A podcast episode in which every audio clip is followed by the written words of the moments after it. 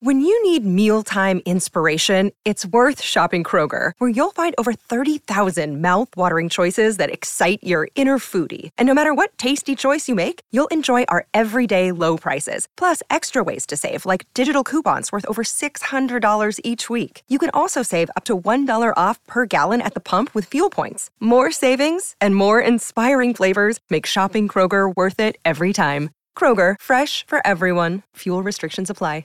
Another day is here, and you're ready for it. What to wear? Check. Breakfast, lunch, and dinner? Check. Planning for what's next and how to save for it? That's where Bank of America can help. For your financial to-dos, Bank of America has experts ready to help get you closer to your goals. Get started at one of our local financial centers or 24-7 in our mobile banking app. Find a location near you at bankofamerica.com slash talk to us. What would you like the power to do?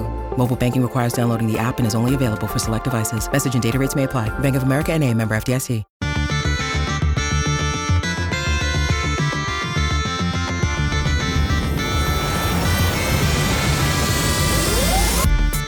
Hello and welcome to the EDH Recast, brought to you by the best deck building site on the web for the Commander format, EDH Rec. My name is Joey Schultz, and I'm joined today by my lovely co-hosts. First up, the Speedster, whose article series takes you from 60 to 100. It's Matt Morgan. Hello, friends. And waiting over there in the margins, it's the author of the In the Margins series, Dana Roach. Good evening, everybody. And I'm Joey Schultz, author of the Commander Showdown series. All these articles and more can be found at edhrec.com, along with some awesome featured community content such as podcasts and gameplay videos. EDHREC is a fantastic deck building resource that compiles data from deck lists all over the internet to provide helpful recommendations for new Commander decks. And here on EDHRECcast, we're going to give all that data a little more context. What's our topic this week, fellas? Good Dominaria. Yeah, we're going to be going through a Dominaria set review. We don't yet have any statistics for Dominaria, obviously, since the set hasn't come out, but for the purposes of this review, we're going to try and anticipate what the statistics will be. We're going to try and figure out what the most popular cards from Dominaria will be in EDH. And uh, hopefully, in a future show, we can go up and see whether or not we were correct. Since we're going back to Dominaria, the OG plane in Magic, I wanted to ask really quick what are your guys' OG decks? What was the first deck that you ever built? Dana, do you want to start off? My first commander deck? Um, first commander deck I ever built was my Glissa the Traitor deck. When I came back into Magic, and this was like Return to Ravnica era, the guy I was playing with, um, we started off just kind of doing kitchen table stuff. So the first deck I threw together, or one of the first decks, was just a Death Touch deck. I just thought I wanted to do something thematic, so I threw a bunch of Death Touch creatures in the deck. And then once we started talking about, well, let's try something else, and you know, let's maybe try Commander. Once I read about it, I'm like, well, I could just convert that Death Touch deck to a commander deck, I think. So I just looked up all the creatures with Death Touch and well, what legends are there and found Glissa and went from there. Nice. Death Touch Tribal. And I'm still playing that deck. Yeah, I still have that same Glissa deck. I mean, it's obviously much different than it was then, but yeah, I'm still playing it. Very nice. Matt, what about you? So my first deck that I ever built uh, for Commander was uh, Mayael the Anima deck, uh, which is about cheating out big fatties. And I remember in the early games when our our threat assessment levels weren't very developed. Um, I remember a buddy of mine would every time I got a Knotvine Mystic out, which is just a decent mana dork in that deck, it would always, always, always get killed right away. He, I wouldn't live to untap with him. Uh, and I remember getting super fussy about everybody killing my mana dorks all the time. If you let me throw a quick footnote on first commander decks, this is kind of worth mentioning. I, I mentioned coming back to the game at Return to Ravnica, but when I first started playing, it was way back when I was a, kid in original revised up through like the dark. And when we first played, we played a singleton format. It wasn't 100 cards and there wasn't a commander, but like my friends and I played essentially a singleton semi commander way back in the day. And we all had decks built around the original Elder Dragons. So technically, my first deck was whatever the Jund dragon was, whose name now escapes me. Darigaaz? Is that Darigaaz? No, because it, it, was one of the, it was one of the legends. It, man, I can't. It was an Italian or a, a, a, Latin sounding name, and I can't remember it. Vaevictis Asmadi or whatever. Vaevictis Asmadi. That's yeah, what it was. There we go. Uh, but then last summer, um, the friend of mine I was originally playing with was in town, and it happened to be on Commander Night. So I, I told him, well, if you're coming to town that night, if you want, you can come play. You know, I'll give you one of my old, one of my decks. He you know knows enough to play. He wound up bringing his old deck back from then and pulled you know 50 cards out of it to get down to 100 and he played his I think it was Arcades Sabboth banned original deck that hasn't been updated since like 1995, and he sat and played Commander with that for the night, which was pretty spectacular. I'm sorry, he was. There's only one detail that I can focus on here. That's that he was playing a 150 card deck. You said he took 50 cards Yeah, out he- to was like- slim down yeah, to 100. Yeah, and it was unsleeved. You know, of course, he had old original. There was even like a beta Tropical Island in there, all unsleeved. Um, somebody in the cards were like actually made him sleeve the deck at Yeah. one point. The the way Richard Garfield intended for everyone right, to play. Right. But like you had a Library of Alexandria in there, which we let him play with, and That's terrifying. because it was. But he literally, it, it was, it was still in the box. His senior pictures came in. That's what he had for a deck box. Oh my god. Uh. All right, this story has made me thoroughly uncomfortable. I just think it's funny that you kept referring to it as Commander, but obviously you're playing Elder Dragon Highlander. Sheldon Menery insists that you you call it as such. I guess, yeah. I don't think he really Yeah. cares what the, the name is. he just true. is happy that people are playing. So, I have kind of an embarrassing story about my first Commander experience. The first time that I played the format, I actually really hated it. I had borrowed, I want to say, a friend's Omnath Locus of Mana, the original mono green Omnath that just collects a bunch of mana and gets bigger, and I did not like the format at all. I thought it was really dumb. But then the Commander 2011 product came out, and that's when I started to fall in love. I actually started off with the Ghave Guru of Spores deck because I had seen that Karador was in the deck, and at that point in my Magic playing career, I loved graveyards. But the Karador deck didn't quite work for me because you have to actually naturally cast creatures from graveyards. You have to pay full cost. And what I love so much about graveyards is reanimating things for like one mana or two mana and cheating really big creatures into play. So a buddy of mine who had gone in to get the uh, the 2011 product, we'd gone in on it, on it together we actually just switched straight across. He's like, wait, so you want graveyards? What about this mimeoplasm thing? So I switched over to that, and I've been a necromancer in EDH ever since. Mimeoplasm is absolutely my babe, and I am never losing that deck. It's it's my baby. Those intro decks were a really good start back in the day. Those first commander decks were actually fairly well designed. A couple of the commanders, particularly the ones you mentioned, were absolutely playable. Yeah, Karador is still one of the most popular commanders of all time. I'm sad to see, I think I mentioned last week that Mimeoplasm, which used to be on the top commander list, but it was pushed off by Sidisi, uh, you know, another Sultai snake, how dare she. But yeah, I love that ooze. I love that he eats, he just gobbles up creatures in graveyards and copies one of them, gets bigger for the other. It's so much fun to get Lord of Extinction, a ton of plus one counters on a Mimeoplasm. It's still my, my favorite deck, and my friends hate it when I pull it out. Oh, I was gonna say, if it makes you feel any better, Joey, you know, Sidisi's probably gonna get pushed out by a new commander coming out in, in the new set, but we'll we'll get to that here in a little bit. Well, as long as we're talking about commanders that are up and coming, we might as well get to the review, right? For the purposes of this Dominary review, we're going to start with the commanders. Obviously, there are a lot of legendary creatures in Dominaria. There are so many new potential commanders, but we're going to try and refine it down to see what commanders will be the most popular. EDH Rec is about measuring popularity, so we're here to try and anticipate which new commander will be the most popular before we get what those statistics will be. So, Matt, since you mentioned the Sultai commander coming up, do you want to start with her? Yeah, so the Soul Sultai commander that um, was revealed was Muldrotha the Gravetide. So it's a, uh, a legendary elemental avatar. Costs three generic mana, then uh, Sultai colors. So one black, one green, one blue for a 6 6. Um, and the text is where it really gets saucy. Uh, so it reads During your, each of your turns, you may play up to one permanent card of each permanent type from your graveyard. So you can play one land, one enchantment, uh, one artifact, one creature, um, just any type of permanent. And so I'm sure people are going to dig into tribal whatever just to say they're playing more tribal and get value. Um, but the, the reminder text on the card says if a card has multiple permanent types, choose one as you play it. So you could say, you know, for example, you could play Courser of Kruphix and have that be your creature, and then you could play another enchantment later on too. So a lot of value going on with that one. Sultai is really famous for how well it interacts with the graveyards, as I mentioned with Mimeoplasm, and then also, of course, with Sidisi, and then also with Tasigur. That's another Sultai commander that cares about the graveyard as well. Muldrotha is very akin to Karador, which is also a very popular commander, so that's definitely one reason why we think this might be a pretty popular commander going forward. That this is an area that's been explored that people, it seems, we can't get enough of. Yeah, I think that's going to hurt it though too. I think Muldrotha, the spirit chieftain of Clan Nel Toth, is n- not perhaps the most singular commander they've ever made. No. Um, I mean, I guess it gives you a chance if you're sick of the being one of the eight people in your meta running Meren, you can switch off to this and then just be one of the four people running Muldrotha. I think it'll be popular. I think it's a neat commander. I think it's going to be effective.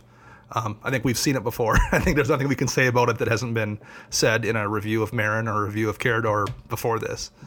I was say I, I agree with with Dana. Like it's not a terribly unique effect, but like there's just so much value. It it's just one of those types of commanders that people know are going to be very very happy to play. I guess is the best way to to put it. Just because there's so much, like you can traumatize yourself and you suddenly have a 40 card hand.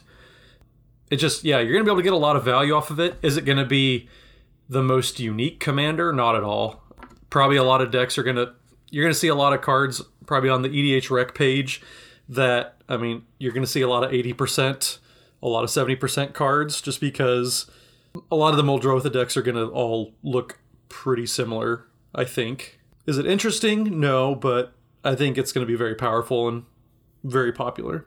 So when you say 80% cards and 70% cards, what did you mean by that? I mean that you're going to see Muldrotha decks like you're going to see 80% of those decks playing stuff like Grisly Salvage or just a lot of ways to, to churn their graveyard, you know, grow that as big as possible. Like I said, you can traumatize yourself, which is put half your library into your graveyard. You do that to yourself and say you have, you know, 80 cards left in your library. So you, you put, you know, 40 cards into your hand basically. So barring a Bojuka Bog or, you know, any of your normal graveyard hate, you can just play so much and it doesn't target the uh, on the command zone, Jimmy and Josh were talking about this doesn't target. So, say somebody tries to, you know, scavenging ooze and get rid of one of your creatures, like, well, that's fine because you can just play another one.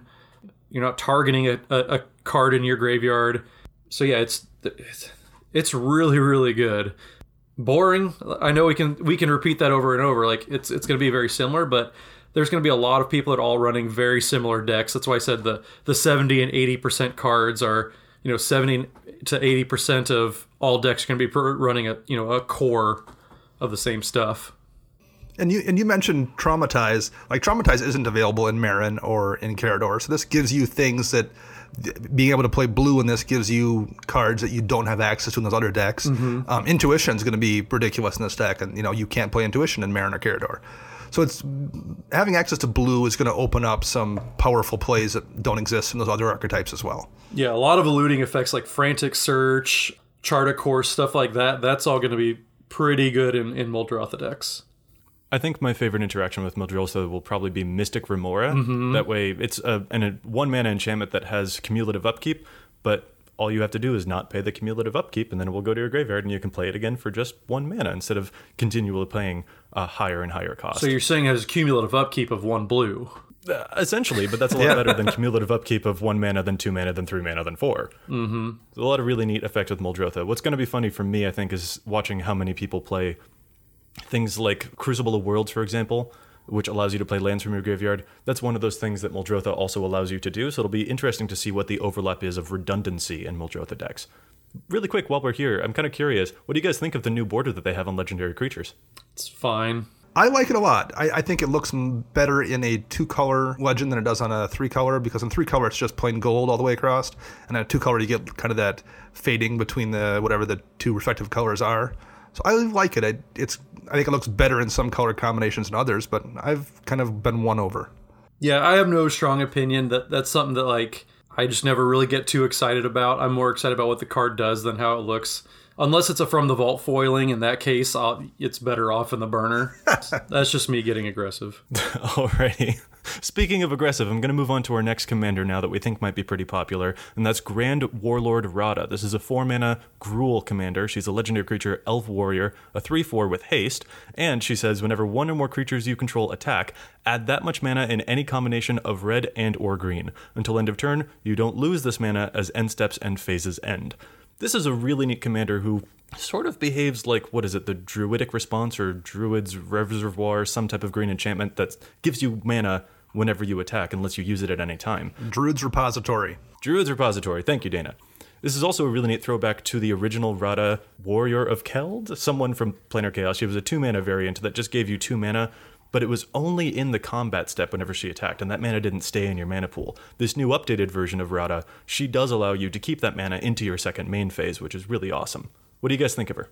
I think you got to get you a girl who squats. Radha, you know, she beefed up and like she got really, really good actually. You know, a three four for four with haste, like that by itself is is all right because you you know play her on turn three, attack with her right away, and you get some mana back. Like I, I think she's pretty good. She's not going to win me over from playing Omnath, but I think uh, mono green Omnath, Locus of Mana. I think sh- that will be really good in there. Um, I think they're going to be quite a few decks Po- really quick, mono green Omnath wouldn't be able to run Grand Warlord Radha, or are you talking yeah, about putting Omnath, would be into good. Omnath deck? would be good in in Grand Lord Wa- Radha. I'm sorry, in the 99.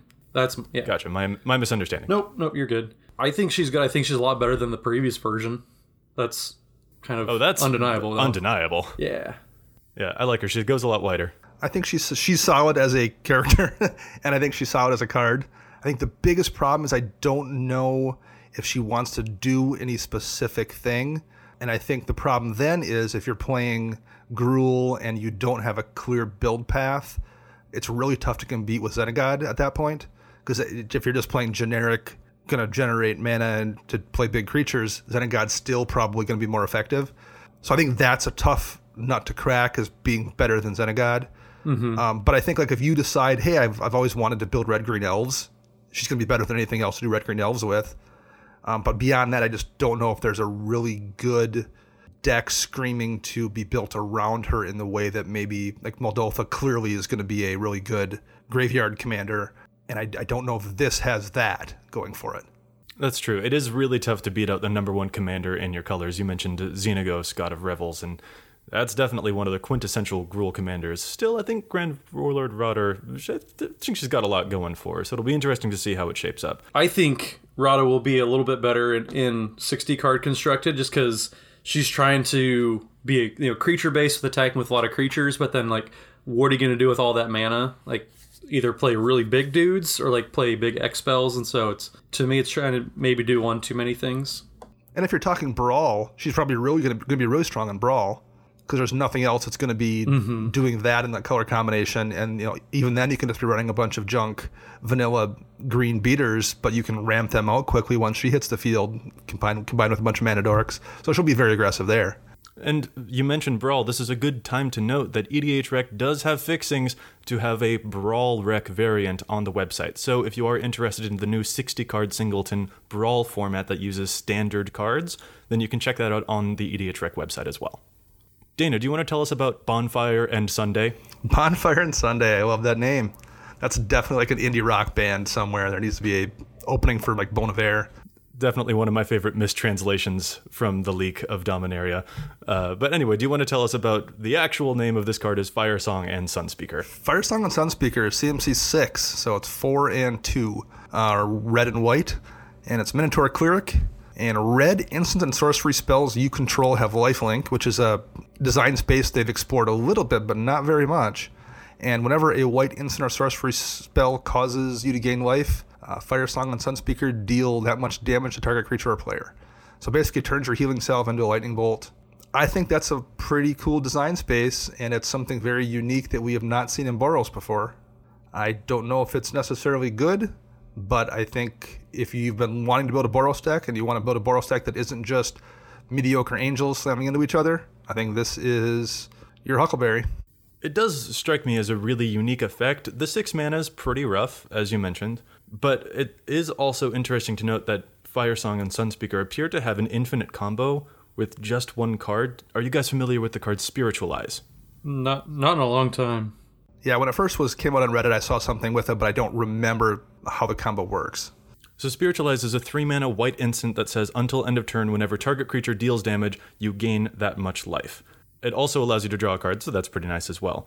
So what's interesting about this is that after that spell resolves, you can cast any white life gain spell, which will trigger Fire Song and Sunspeaker, and then they will therefore deal three damage to a creature or player. But once that damage is dealt, the spiritualized spell the delayed effect trigger, however it is that that works, will then gain you three more life, which then means that Fire Song and Sp- Sunspeaker will do another three damage, which then triggers the Spiritualize again. So you sign, you kind of go infinite with just that one spell and any instance of life gain. It's a little bit like Sanguine Bond and Exquisite Blood.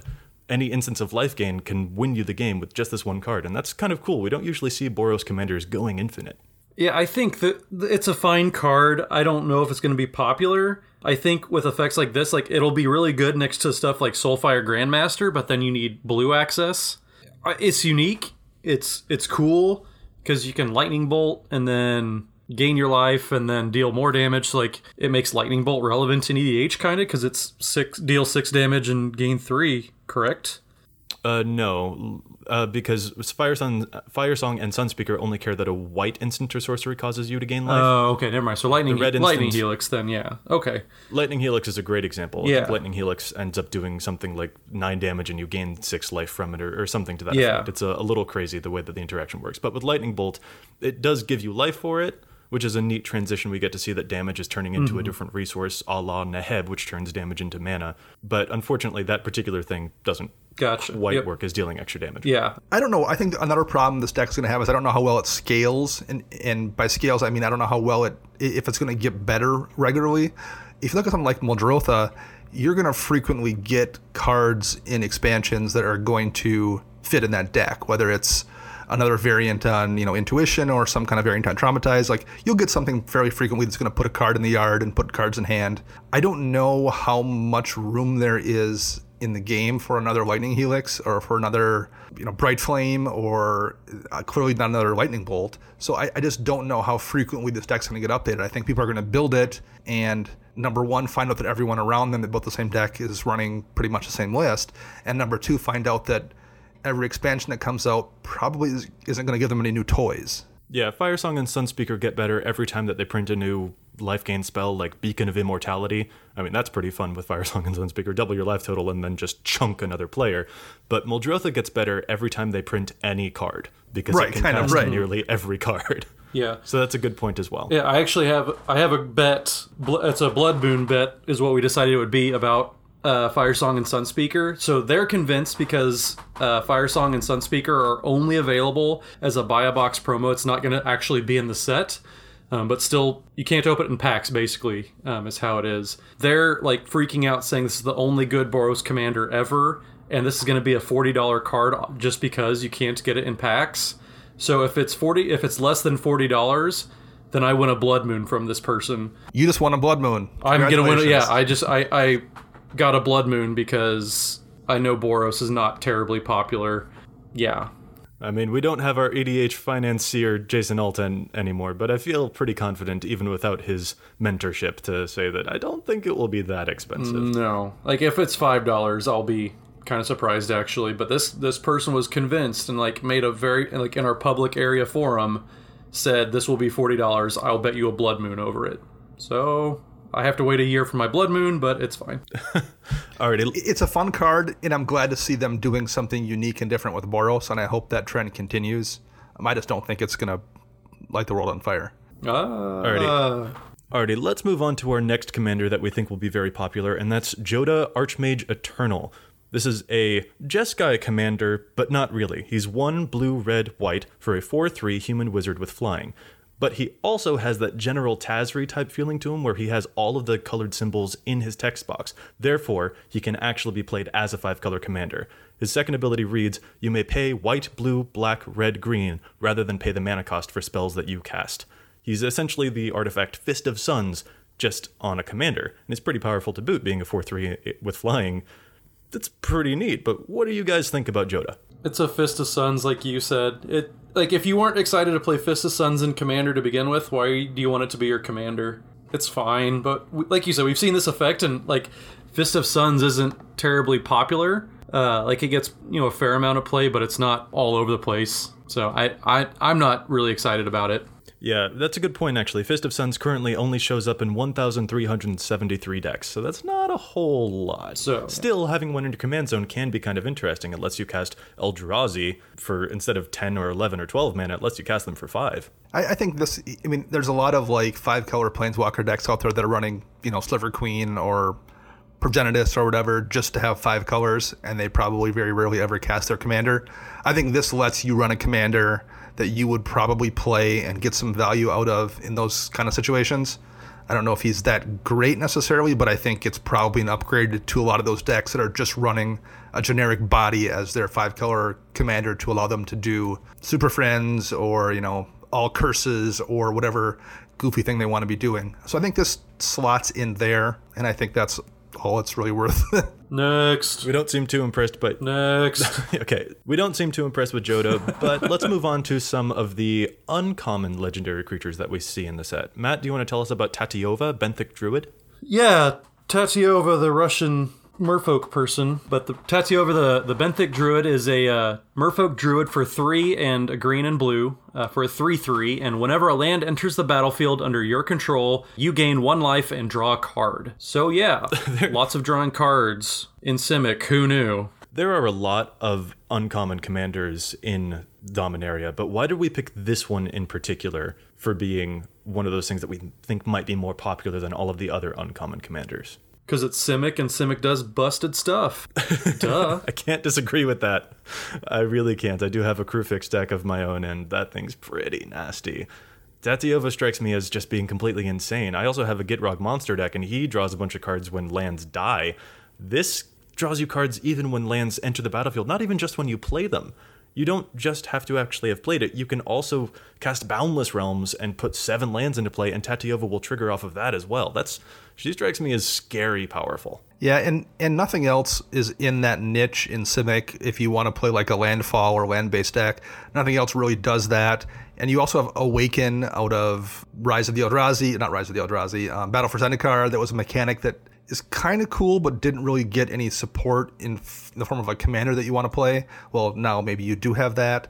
So I think there's definitely some thematic decks here that people will want to build around. And it's just generically a good card in any deck that can run it. It's not Consecrated Sphinx, but it's Consecrated Sphinx like in that if you can run it and jam it into a deck, you're going to get value out of it. And if you're playing if you're playing blue green Merfolk, it should be in every blue green Merfolk deck too. Yeah, I, I really like putting it next to like some Sunder effects, like just mass bounce, and then you splendid reclamation yourself um, after you discard all your lands, because that, that just seems crazy too. Yeah, just a lot of value. I mean, you, you draw a lot of cards and play a lot of mana, but that's that's Simic. You run the risk of drawing your entire library with Tatyova very quickly, in my opinion. I'm kind of intrigued by the idea, since I read the Commander Showdown series and I pit commanders that are, have sort of similar abilities against each other. I'm kind of intrigued by the idea of a quadruple Commander Showdown between Tatyova, who's green and blue and draws you cards for landfall, and then Omnath Locus of Rage, who's green and red and gives you elemental tokens for landfall. Not to mention Karametra, who's green and white and gives you lands whenever you cast creatures, and then also Gitrog Monster, who's green and black and cares about lands dying. I kind of want to do a big, massive landfall showdown with Tatyova. Do it. Dare you. Yeah, I'd for sure read that. Absolutely.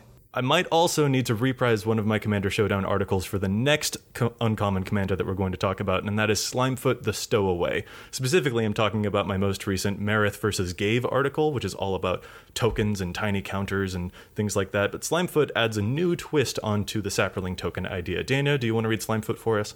Slimefoot the Stowaway is colorless, black, and green, so three mana total, for a legendary creature fungus. It says, whenever a Saproling you control dies, Slimefoot the Stowaway deals one damage to each opponent and you gain a life. For four mana, you can create a 1 1 green Saproling creature token. That's a cool card. a lot of people are really excited about this one. It doesn't particularly strike my fancy, but I, I've seen a lot of buzz about Slimefoot. Well, it goes infinite right away with doubling season and Ashnod's altar. Like you, you make a saproling, you, or you make two saprolings, I guess, with doubling season. Sacrifice them both for two mana each for two Ashnod's altar. Start the process all over again. So you only need two cards that aren't creatures. You can't like you know easily get rid of artifacts or enchantments. So Yeah, that's true. Every time you sacrifice a saproling, you get the four mana. If you sacrifice those two Saprolings, you'll get the four mana to create another Saproling, and he'll trigger sort of doing his own Blood Artist thing. Uh, yeah, he strikes me as a great card to put into a Ghave deck, but I guess on his own, he's a really great combo commander. I think this is one that people are going to try to break the most. Is kind of what I was thinking. Just because there, there's a lot of just death triggers and all sorts of different fun things you can do with him. Yeah, the longer I look at him, the more powerful he seems. And he's powerful as well as being, I think, relatively casually friendly. I think if you just want to build a token deck shell with him as your commander, you can probably do that effectively. If you want to go combo, you can. If you want to build around some weird thematic fungus saproling shell, you can do that. I think there's a lot of ways you can build this. I think it lends itself to being effective in a lot of different power leveled metas. People seem to have really taken to the the character of Slimefoot. Like I see a lot of like memes about Slimefoot and stuff about Slimefoot, and I think that makes a difference when people actually like the character on the card. I think it's in powerful colors. Um, I think there's just a lot of little stuff going for it. Three three mana is really cheap and easy to get out. That is a good point. He is the cheapest commander we've discussed so far, and commanders with low cost, that's always a plus. And he's uncommon too, which I think is going to be very relevant because there's going to be a lot of Slimefoots running away, so he's going to be very cheap to buy at your LGS. You open a pack and you've got a good chance at opening a Slimefoot, uh, and then you build a deck from there. So I, there's going to be a lot of them running around, I think. And like Dana said, like casuals are, are all about him. So I think he's going to be pretty popular. Don't use casuals like it's a swear word. I wasn't. We could hear the contempt in I'm your a voice. perfectly casual person myself. yeah, you, you casual kid. I don't know. Matt claims that he's the spikiest person on this cast, but I have yet to see the proof. I, well, I did use casual as a swear word ap- apparently, so I mean there, there's a little bit of a start. All right, you competitive person, how about you tell us about the next commander we're looking at from Dominaria? Uh, so yeah, we're, we're going to talk about Jhoira, uh, Weatherlight Captain. Uh, she's a human artificer for two generic, and then is it so a blue and a red for a three three. Uh, whenever you cast a historic spell, draw a card. So historic spells, just so you guys, in case you need a reminder, artifacts, legendaries, and sagas are historic. So whenever you cast an artifact, legendary spell, or a saga, you draw a card. Right. And it's a cast trigger. It doesn't have to enter the battlefield. It's a cast. So lots of storm eggs. Immediately, what I go to. Yeah, sagas being those new enchantment types from Dominaria as well with the sideways art. They look pretty cool. You mentioned eggs. A lot of folks have been talking about Jhoira as the artifact, the blue red artifact commander that we've been waiting for, but also maybe only kinda.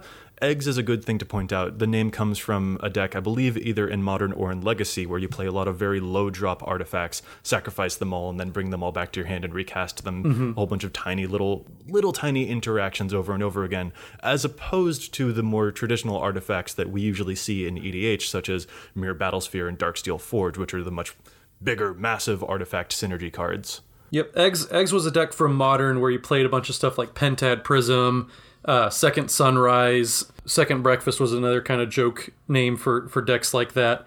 Where yeah, it was a Krark-Clan Ironworks deck basically, where you sacrifice a bunch of artifacts and you bring them back, and you sacrifice a bunch, bring them back again. Uh, it's kind of famous in competitive circles where a player actually, I believe, was at a GP or at a Pro Tour, I uh, might have been in the finals even, got up and told the judge, "Can you just watch and make sure he doesn't cheat?" And then went to the bathroom because the player was just going through and taking so long to play his turns out. So, but yeah, you just sacrifice it for value, draw cards, sacrifice more stuff, draw more cards, bring it all back and do it all over again. cracking all those tiny artifacts for mana or cards, mm-hmm. things like that. So that's why a lot of folks are kind of hesitant on calling Jhoira the answer to their prayers, as it were. We've been waiting on a potential blue red artifact synergistic commander for a while, but we're not really sure whether Jhoira is going to be that particular commander. D- Dana, what do you think? I mean, I think she can be. I think that we already got that commander in Breya, who's you know more colors than than just blue red. But I think Breya does all those things anyway. If you want to run two colors, I think Jhoira can get you there. It might not be the perfect commander you wanted in that color combination for artifacts, but I think it can do it. I think she's pretty open ended. I think it's not just artifacts and it's not just eggs. I think if you want to build red blue super friends, which is nothing, know, nothing else is going to work for that. But like you can do that with her. You cast your Koth and draw a card. You cast your Tibalt and draw a card. I think that's something you could build if you wanted to, and it would be effective. I think you could build a Legends Matters deck out of this commander. You know, play your red blue legend and draw a card. I think there's a deck there too. So I think there's a lot of different decks you can build with her. Even though she might not be the perfect artifact commander, I think she does a lot of things fairly well that might interest people. I, I think that this is the commander that everybody was hoping either Kraum or, or Ludevic in the in the precons would have been in the same year that we had Breya. I everybody was you know oh we're finally going to get it. And then they were disappointed by those two cards. And now we have Jhoira and I think out of that principle alone a lot of people I think are going to build Jhoira Even though they, they had Breya in the same set as Kraum and Ludevic, they still wanted blue red artifacts. And I think this is what they were looking for. Do you follow automotive news? Or do you just like cars and want to see what the heck's going on? Well, then you might like Donut Media's new podcast, The Big Three. Hi, I'm James Pumphrey, and every week, me and my co host, slash two of my top five friends, Nolan Sykes and Joe Weber, unpack the latest and greatest in automotive news and trends on The Big Three. You'll also get a lot of laughs, hot takes, and personal insight on cars from the biggest car guys in automotive media. So, whether you're a hardcore enthusiast or just a person who goes, oh, that's a good looking car, check out The Big Three, available wherever you get your podcasts, or you can watch the full videos at Donut Podcasts on YouTube. I don't know. I'm going to push back against that. I don't. I think that Jhoira will be popular, but I don't think it's the the thing we've been waiting for. I don't think this is the commander for us. Specifically, it feels so weird to me. It feels to me like another color pie break. Actually, I know that I had a big stink last week about Azuri Claw of Progress, who was Yeah, you did. I mean, he's clearly in the wrong colors. All you have to do is look at Fell the Mighty, and you can see that white is the color that cares about tiny creatures. But sure, give it to Azuri, whatever. We're talking But about now- Jhoira here. Come on, meow. Yeah, focusing on Jhoira, she strikes me as being the wrong colors as well. We care about historic spells being legendaries and sagas, and now, of course, legendaries include planeswalkers. Those strike me as things that the colors green and white care about. We've seen several cards in white that go and fetch a legendary permanent, such as Thalia's Lancers, and then also there's Time of Need in green. It just, this strikes me as actually being a bit of a color pie break. I guess. I mean, yes, she draws cards for artifacts. That's fine. But as Dana mentioned, if you were to build a Planeswalker deck in blue red, that doesn't feel like they really care about that particular permanent type. So she feels off for me. I'm not not sure that I quite get along with her. For the listeners that are wondering, Joey is the one who got the most invested in the Great Designer Search recently out of all three of us here, in case you couldn't tell. I, I would guess the argument would here would be that Jhoira, the character, cares about those things, and that might take precedence in this particular case over whether or not it's a bit of a color pie break. I tend I tend to agree with you generally speaking, but I think it it being Jhoira makes it okay. I, I suppose. Being the Weatherlight captain and the Weatherlight's all about the artifacts they collected in the original Weatherlight saga. Yeah, I, I kind of side with Dana just on that argument alone. Yeah, and flavorfully, I do like that she has three power, which allows her to crew Weatherlight, the new artifact vehicle. Yup. That's a nice touch. I think the only of the new uh, crew of the Weatherlight, I think the only one who isn't able to crew the Weatherlight is actually Slimefoot the Stowaway because he has two power, but that's also because he's a stowaway, so he's not really supposed to be at the helm of the ship. I think that's a cool flavor touch. But anyway, these are the commanders that we've discussed so far. These are the commanders that we think will be the most popular from the upcoming set. But which do you guys think will be the most popular commander? Well, I can go first here. I think it's down to two. I think at the end of the day, it's going to be either Slimefoot or Jhoira. And I think it's going to be Jhoira. I think it's a card that people have wanted. I think it's going to be something that can be flexed into a bunch of different decks. So I think when we look back at this in six months or a year, we're going to see more Jhoira decks than anything else. Matt, what are your thoughts? I, will expand my rankings out. I think there's a big three, and I was kind of talking to all the other EDH writers or EDH rec writers. I think it comes down between Muldrotha, Slimefoot, and Jhoira. Like I said, Jhoira is kind of that one that, you know, the blue red artifact deck that everybody wanted. Slimefoot just because it's going to have so much casual appeal. And then Muldrotha because all the people who just, like we said before about Muldrotha, very linear, but you get so much value and you just do so much stuff over and over again. Between those three, though, I think it's going to be Muldrotha just because you look at Meren, who's the most popular blue green or blue green black commander. I'm sorry, I don't know what I'm talking about apparently, but most part most popular Golgari commander, number two all time. Uh, Karador, who's the the Abzan version of that, and then we finally have the Sultai version of that that graveyard synergy. I think this is better than Tasigur, you know, dreamed of being. I think Muldrotha is going to push Sidisi aside as the most power or the most played and most popular Sultai commander out there. That's interesting. I actually disagree with both of you guys. I do agree that Muldrotha, Slimefoot, and Jhoira seem to be the most interesting and probably the most talked about so far, but I'm on Team Slimefoot, even though he's not particularly my cup of tea, he does seem to me, especially given his status as an uncommon, I feel like he's easily going to be the one that's the most built. So I have a question for you guys. Do you want to make this interesting? Yup. Absolutely. Do you want to bet on this? I would be totally willing to bet that by the time that we get around to our next review for the next set, we can take a look at the numbers on EDH Rec and we can see which of these three commanders we've each chosen will be the most popular. And then, let's say, whoever wins, the other two have to buy him a copy of that commander. I get into that. Yeah. Since mine's, Alrighty. since mine's a mythic, that works out great for me. Yeah, I'll, I'll, I'll give you a quarter to buy a slime foot deal. In retrospect, maybe this was a bad idea. nope, nope. You But already whatever, I'm going for You it. said it on the podcast. This sounds fun. No, no, no, no. You can't back out now. You, it, that we're recording now. You can't back out of this. All right, listeners, you heard it here first. Go to deck stats and start building a bunch of Slimefoot decks immediately Right, to help me out. Go go to MTG Goldfish and build Muldrotha decks, just because you know I'm your favorite. I mean, I'm not even going to make a pitch. It's Jhoira. People are going to build Jhoira. I don't even need to make a pitch. Uh, yeah, Dane, I, I don't think any of us really need to, but I always love making gentlemen's bets. So yeah, I'm I am all about this. So yeah. Alrighty, we'll check back again on those in the next set review that we do. I don't think we know yet what the next set will be, but when we get there, we'll check back on those numbers to see which is the most popular, and we'll have a return on that bet. Yeah, you guys are gonna owe me a quarter for Slimefoot. I'm telling you right now. I'll buy you a foil Slimefoot even. Yeah, actually, I, yeah, I was Yeah. going to say, you can get a foil Slimefoot. That sounds fair. That way, uh, Awesome. the shipping's at least worth it. I'm not buying you a foil Jhoira. Alrighty, for now, let's move on to the non commander cards. We've talked a lot about the legendary creatures in the set, but let's move on to some of the non commander cards that we think will be very popular, that we'll see a whole bunch of high statistics on EDH Rec.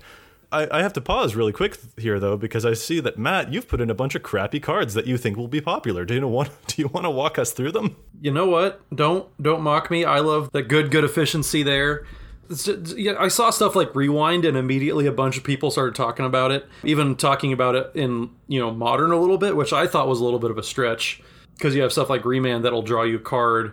But when you look at it, like unwind, so rewind, little closely confused word there. Uh, so you have rewind, which is played in in over twelve thousand decks according to EDH Rec, and rewind is just counter target spell and untap four lands, but it costs two and two blue, whereas unwind is just two and one blue.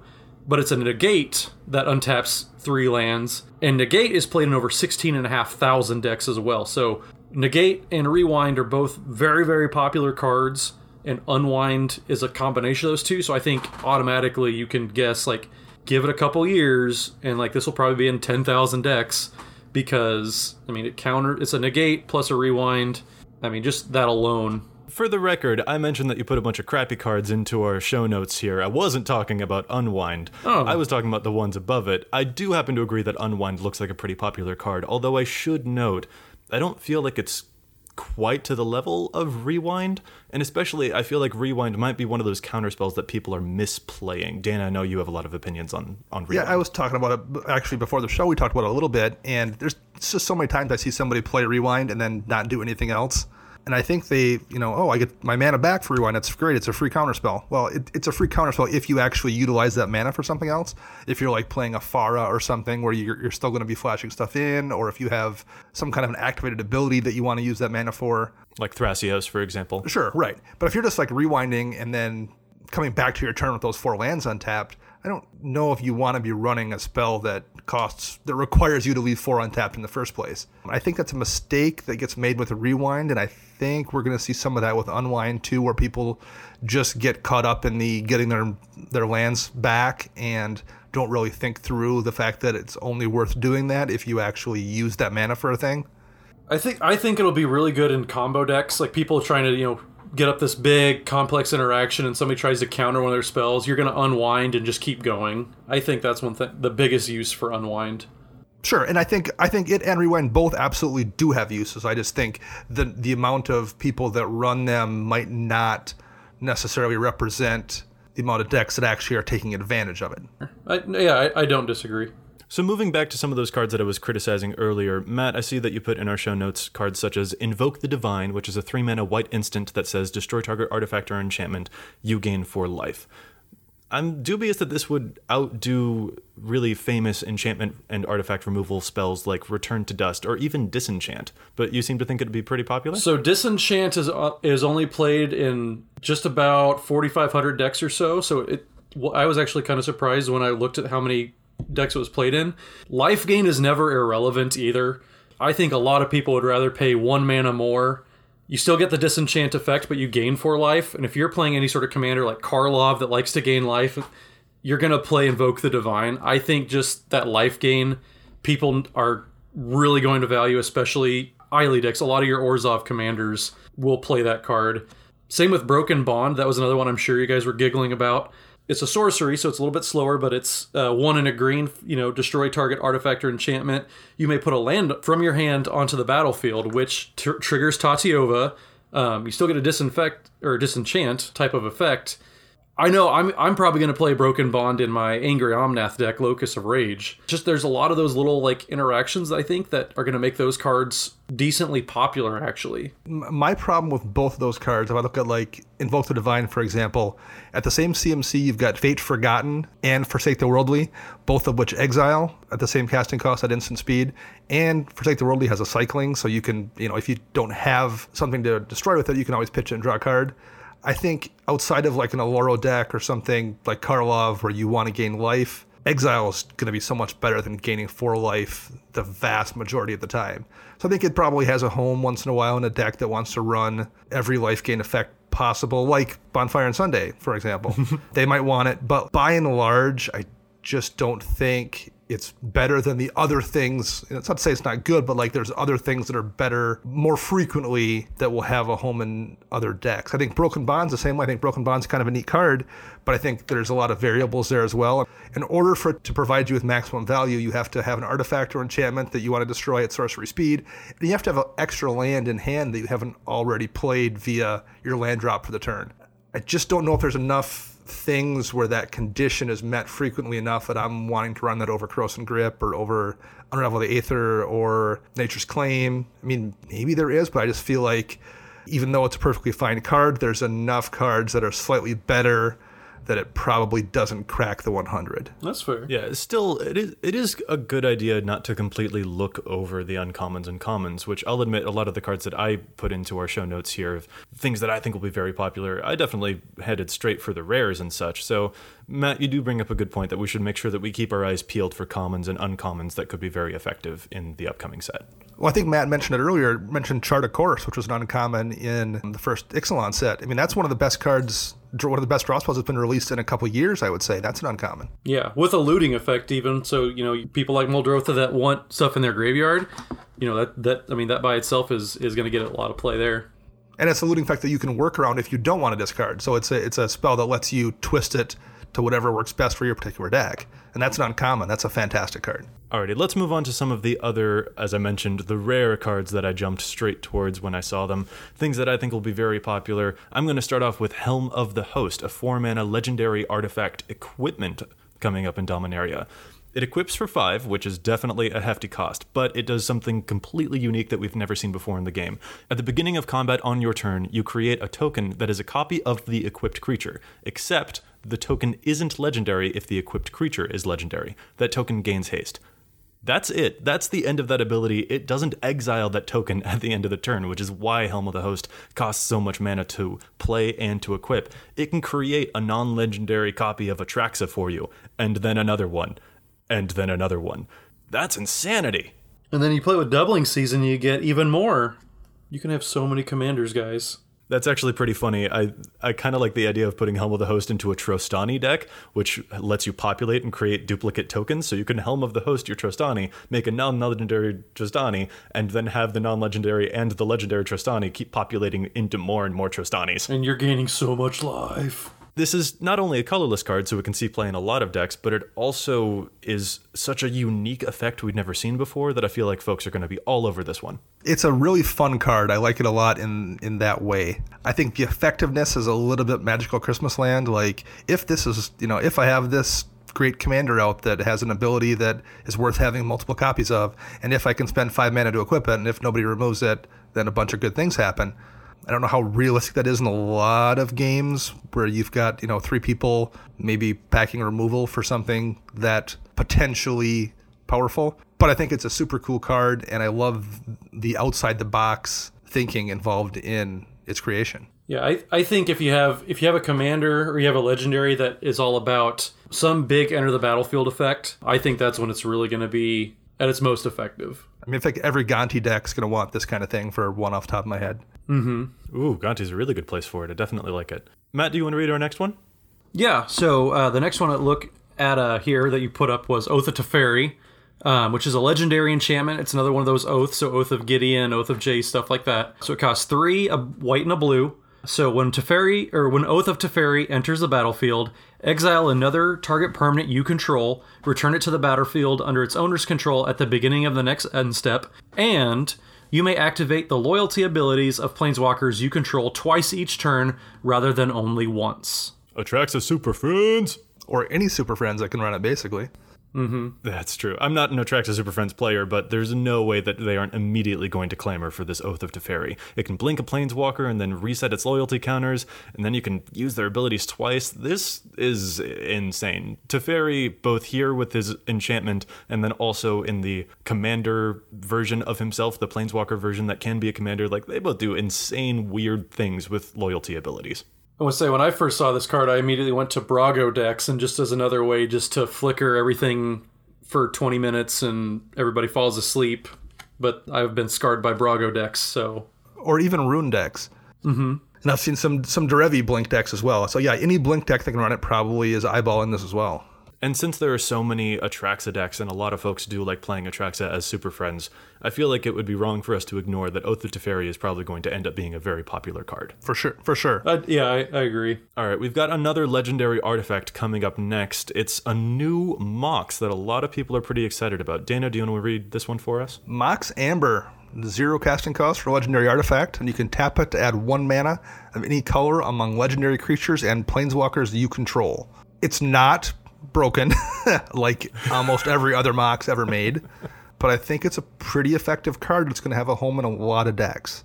To start with, if you're playing a one drop Planeswalker, it's fantastic. If you're playing like Kytheon or Risa Redeemed or Zurgo Bellstriker, it lets you make your land drop, play your commander, and then drop Mox Amber to have another mana available for your Sol Ring, or for your land tax in Kytheon, or for a mana dork and Risa Redeemed, or for an exploration or a burgeoning if you're playing via Pashiri. So I think the one drop planeswalkers are where it's really, really going to be strong. But man, there are a lot of decks where you are just almost always going to have a legendary permanent of some type in play, or a legendary creature or planeswalker in play, and it just becomes a free mana source at that point. Yes, listeners, we are aware that Dana was referring to commanders as planeswalkers in a small monologue there, but don't tell him. It's all right. Well, but they, they will count for Mox Amber. eh? The, the legendary planeswalkers count for procking Mox Amber. So, like, even if you're just playing Super Yeah. Friends deck or, you know, have a density of planeswalkers in your deck, it's pretty easy to turn on. no, I just meant that you called Reese the Redeemed a planeswalker, and it was Oh, I did. it was pretty cute. And there was a listener that was somewhere that was tearing his hair out that you had mislabeled it. But it's Well, the best the best one mana planeswalker doesn't trigger this though, because Deathrite Shaman isn't actually a planeswalker. So Right. But even if, like, if you're playing Captain Sisay, where you're going to have a ridiculous density of legendary creatures, or I, I play a Reki History Kamigawa deck, I mean, it's going to be perfect in those decks. Yeah, I'm, I'm looking at Mox Amber, and while there are certainly places for it, and I do think that people will play this one a lot, uh, it it strikes me as doing the thing in the wrong order, if that makes any sense. The previous Moxen are so good because they give you mana early so that you can cast your stuff, but Mox Amber requires that you already have something in play for it to start doing anything at all. And I feel like I want my mana rocks to help me cast my commander as opposed to help me cast stuff after I play my commander. Yeah, I agree with Joey. I'm I'm kind of lukewarm on this. I think I think it's a little too narrow, maybe too not Christmas land. That's that's getting too extreme, but kind of like your your points about you know not liking Broken Bond. I think that's where I kind of sit with Mox Amber.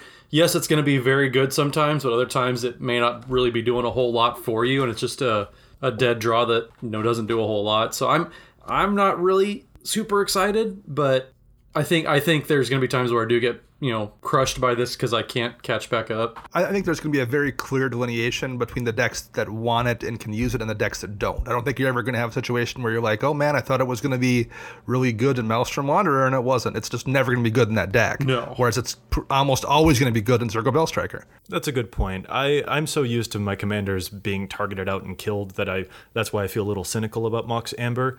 I don't feel like I always have my commander in play. People like to kill my Meren, or people like to make sure that my Mimeoplasm stays off the field, things like that. But there are certainly places for it. I, I, mentioned that I do have a Kruphix deck, and while this probably won't make the cut in a Kruphix deck because I can use green ramp spells instead of this artifact, but that is also an indestructible enchantment, so it's very hard to get rid of that particular commander. So that's another possible place for it. Yeah, like in a lot of decks, like like you said, Dana, like a lot of like the Zurgo Bellstriker, like you're basically just making an extra land drop at that point. Right. But like so green decks, I don't think green decks are gonna play this at all. I don't think a lot of the you know the crazier stuff. I think it's going to be like kind of like the the red white decks that don't have other ways to get this type of advantage. So there are also a couple of planeswalkers coming up in Dominaria. Do you guys think that any of those planeswalkers will end up seeing a lot of play in EDH? I think Karn is going to be everywhere. Do you want to tell us what Karn does?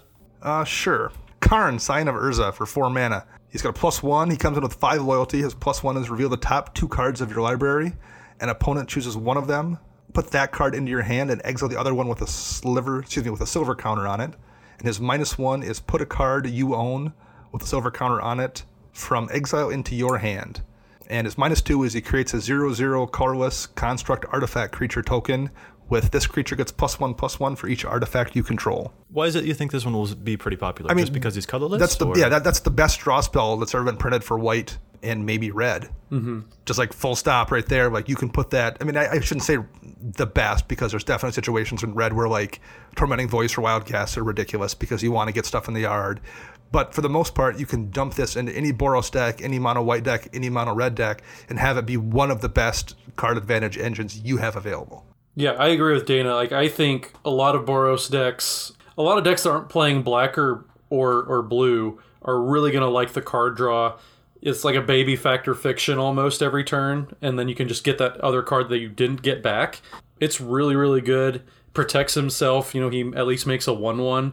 I think even like some Breya decks and other decks like that that just have a butt ton of, of artifacts are going to play this just because you can make really big beaters and then he distracts players from attacking you. I think, yeah, I agree with Dan. He's going to be very popular. He's very powerful, especially at four mana. I immediately was like, well, he's like a planeswalking mind's eye, kinda, but you don't have to keep paying for it. So he's, yeah, he's really good in a lot of different decks. I think I'm really half tempted to put one in my Edgar Markov deck just because I want to keep drawing cards and drawing more cards. So. Hmm. I mean, I'm not personally intrigued by him all that much, but to compare to the other colorless planeswalkers that we do have in the commander format. I'm looking at uh, Karn's original version of Karn Liberated, that is Karn's original planeswalker version, since there is also a legendary artifact creature version of him as well.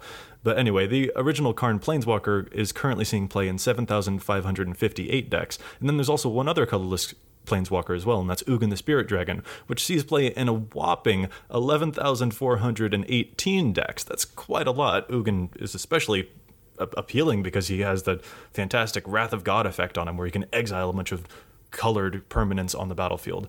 I suppose since Karn can draw you cards, that might be one of those things that people are really attracted to. I don't think he's going to quite reach the status of either the previous iteration of Karn or Ugin, but it, I am happy to be proven wrong if he is. He is an interesting take on card advantage. Yeah, I don't know if he'll be that popular. I think he'll be played quite a bit in standard, probably more so than Ugin ever was and I think that's going to kind of keep a lot of copies away from EDH players too. But everybody's going to want him. I, I think there's people of all formats are going to want the new new Karn. And old, old Karn is also like financially not an option for a lot of people. Mm, that's a good point. so yeah. you know if this if this Karn is he's not going to be cheap, but like okay if he's thirty dollars, which is fairly reasonable for a popular standard legal planeswalker. That's much more accessible than you know what's Karn at eighty or ninety right now. Ninety bucks or so, yeah. Yeah, and and also you know Karn's only been printed in a master set and years ago in Scars Mirrodin block, so he's just inaccessible in that he's not sitting in binders. Whereas people are going to be cracking packs and drafting this regularly as well. I think that'll be a factor to consider when you think of how many times this will show up in decks. I think he's going to be in a lot of places. He'll be in Planeswalker decks. He'll be just as a draw engine in decks that need draw. He'll be in artifact decks. He's got a lot of homes. So in Dominaria, we also see that they're coming out with legendary sorceries. To be clear, these cannot be played as your commander, just like a legendary artifact cannot be played as your commander. But this is an interesting take on sorceries where you can only cast these spells if you control a legendary creature or planeswalker. We've got a smattering of new ones here. Is there one that jumps out to you guys that you think will be particularly popular in EDH? Urza's Ruinous Blast, to the white one. It's uh, four and a white for the exile all non-land permanents that aren't legendary. I think that's going to get a lot of play, especially in, like we've been saying, Captain Sisay decks. Like, there's just a lot of new legends. You can almost just make a legendary theme deck without it being Captain Sisay. And this is just very, very good in that, especially because, like Dana said, it, it's an exile effect, and exile effects are a little bit better than destroy. So it's one mana, Wrath of God, but you can save most of your guys actually. So Yeah, that's my pick as the best of the bunch as well. I mean, five mana for an exile, even if you're not playing some some way to kind of cheat it, whether it's Sisay or a or Super Friends deck of some sort, that's still just five mana to exile a bunch of stuff and play is pretty effective. I forgot the, that your planeswalkers will stick around too. That I yeah, that's a good point. Yeah, that's what I was just about to reiterate as well. The fact that this can save your planeswalkers is pretty cool. That said, exiling all non-legendary, non-land permanents that does make sure that your opponent's commanders also stay alive. So that's one thing that I'm a little dubious about Urza's Ruinous Blast. Since it isn't completely a board wipe, it does keep your opponent's Muldrotha still alive. So that that's kind of a rough part for it. And and we, we also just fairly recently got uh, our Revelation, which is a really really good EDH board wipe in white. And white just has so many good board wipes. And that's it's it's competing for a lot with a lot of cards over the years for the limited amount of board wipe slots in your deck. So, and you have to have a legendary permanent in play in order to cast it in the first place. So I mean, they all have limitations, and this that's a limitation for this one. You have to have your commander or a planeswalker or something legendary in play to even kick it off. We have another legendary sorcery here that grabs my eye, and that's Kamahl's Druidic Vow, an X green green legendary sorcery that lets you look at the top X cards of your library and then put any number of land and or legendary permanent cards with converted mana cost X or less from among them onto the battlefield, and the rest go to your graveyard. Sort of a legendary and land Genesis wave version. I bring this up because Dana, you mentioned you have a Reki history of Kamigawa deck, which cares a lot about casting legendary cards. Do you think Kamahl's Druidic Vow might make the cut in that deck? Already has a slot. I've already I've already planned out where it's going. yeah, for sure. Do we think that this will see play in non-Reki decks, though? I would- It's I would kind guess of a Sis- Genesis wave ish. Yeah, I would guess Sisay maybe wants it depending on your your, your construction of the deck. There's some Sisay decks that aren't running that many legends, and there are some that are running you know 30. So I think some Sisay decks might want it. But again, like we've said a couple times, everyone kind of wants to forget that Planeswalkers are legendary as well. So in a Super Friends deck, whether it's something like Angus Mackenzie or Atraxa, this is probably kind of attractive in there as a second Genesis wave as well because it's going to hit you know those Planeswalkers and any other legendary things you may have in that deck. Mm-hmm. And Genesis Wave currently sees play in 9,864 decks, so that's respectable. It's not a ton. I don't think Kamahl's Druidic Vow will by any means eclipse that particular number, but it certainly does have its place, and it's it's pretty cool to see. And it is legendary permanent cards. It isn't just legendary like creatures or planeswalkers. So it'll hit legendary artifacts. It'll hit. Well, I guess that's really the only other legendary enchantments, I guess, as well. So it's not just going to be creatures and planeswalkers. Um, so that adds a little bit of value to it that maybe is easy to kind of gloss over when you're first reading the card. Hey, your legendary lands too. Don't forget about that. Right. Yeah. Just double kill. All right, I know we're going a little bit long, but I am still in the mood to challenge stats. We obviously don't have any stats for these upcoming Dominaria cards, but that doesn't mean that we can critique them a little bit. We've discussed several cards so far that we expect will be popular, but we can still criticize what we expect the numbers will be for those cards on EDH Rec, whether they will see a lot of play, whether they won't, and particularly whether they should. So this week for challenging the stats, let's pick a card that either we think will be popular in the upcoming set but shouldn't be, or we can pick a card that we think should be more popular than it will end up being. Matt, do you want to start us off? Yeah, for sure. So I was at first going through uh, all the legends because there's there's so many legendary creatures. It's going to be really easy to to gloss over a bunch. And at first I was thinking about Whisper Blood Liturgist, but then I realized it's just kind of a bad Hell's Caretaker. So I kind of shifted away from that one. But I did find one that I think you know I messed up and, and didn't see it and didn't it didn't stand out at first to me. But it's uh, Valduk, Keeper of Flame. And besides having the most over the top nerdy Dungeons and Dragons type name ever. So Valduk, it's he's a human barbarian, human shaman. I'm sorry, shaman for two and a red, and is three two human shaman, like I said. But his text reads: At the beginning of combat on your turn, for each aura and enchantment attached to Valduk, create a 3 1 red elemental creature token with trample and haste. Exile those tokens at the beginning of the next end step. I really like this as an aggressive mono red commander. I know there's a decent amount of options, but if you you know put them next to a Purphoros and a lot of equipment, you have your swords and all that kind of fun stuff. I I think a lot of people are kind of going to get surprised when this you know jumps out of nowhere, just some mono red Blood Moon probably deck um, messes up a lot of stuff. I think he's going to be underplayed. I don't think he's going to be very popular at all, but I think it's a very fun deck. I think it's unique. Maybe not terribly unique. I think a lot of people are probably going to be playing Godo instead. Just I think Godo's a little bit better. But I really like Valduk, Keeper of the Flame, and I think he's going to be very underplayed just because of, you know, being mono red, the sixth best color out there to play in Commander. wow. Dana, how about you? Well, I'm going to quick say I do I like that pick because Valduk is my kind of fallback if Marton Stromgald doesn't work out. I mentioned last week building a Marton Stromgald deck, and then after seeing Valduk, I was like, man, that might also work. So I'm actually pondering making a deck with him. So I have to agree he's a cool commander. My pick is Raff Capashen, Ship's Mage, which I think is a good card and is going to be good in a lot of decks. And I think he's going to be vastly overplayed as a commander. Oh, go on. Um, so, for those who don't know, he's two white and a blue. So, he's Azorius, and he has Flash himself. He's a human wizard and flying. And you may cast historic spells as though they had Flash. So, he comes into play, then you can flash in your creatures, your planeswalkers, and your artifacts. Here's the problem with, with Raff Capashen I think he's what I call an ego card. And every set, there's a, one or two of these that I think people look at and think that they, in their special skill, can make work in a way that the average EDH player can't. And I think Raff is the card that does this. People look at it and imagine themselves doing all kinds of, before the end of your turn, flash in shenanigans.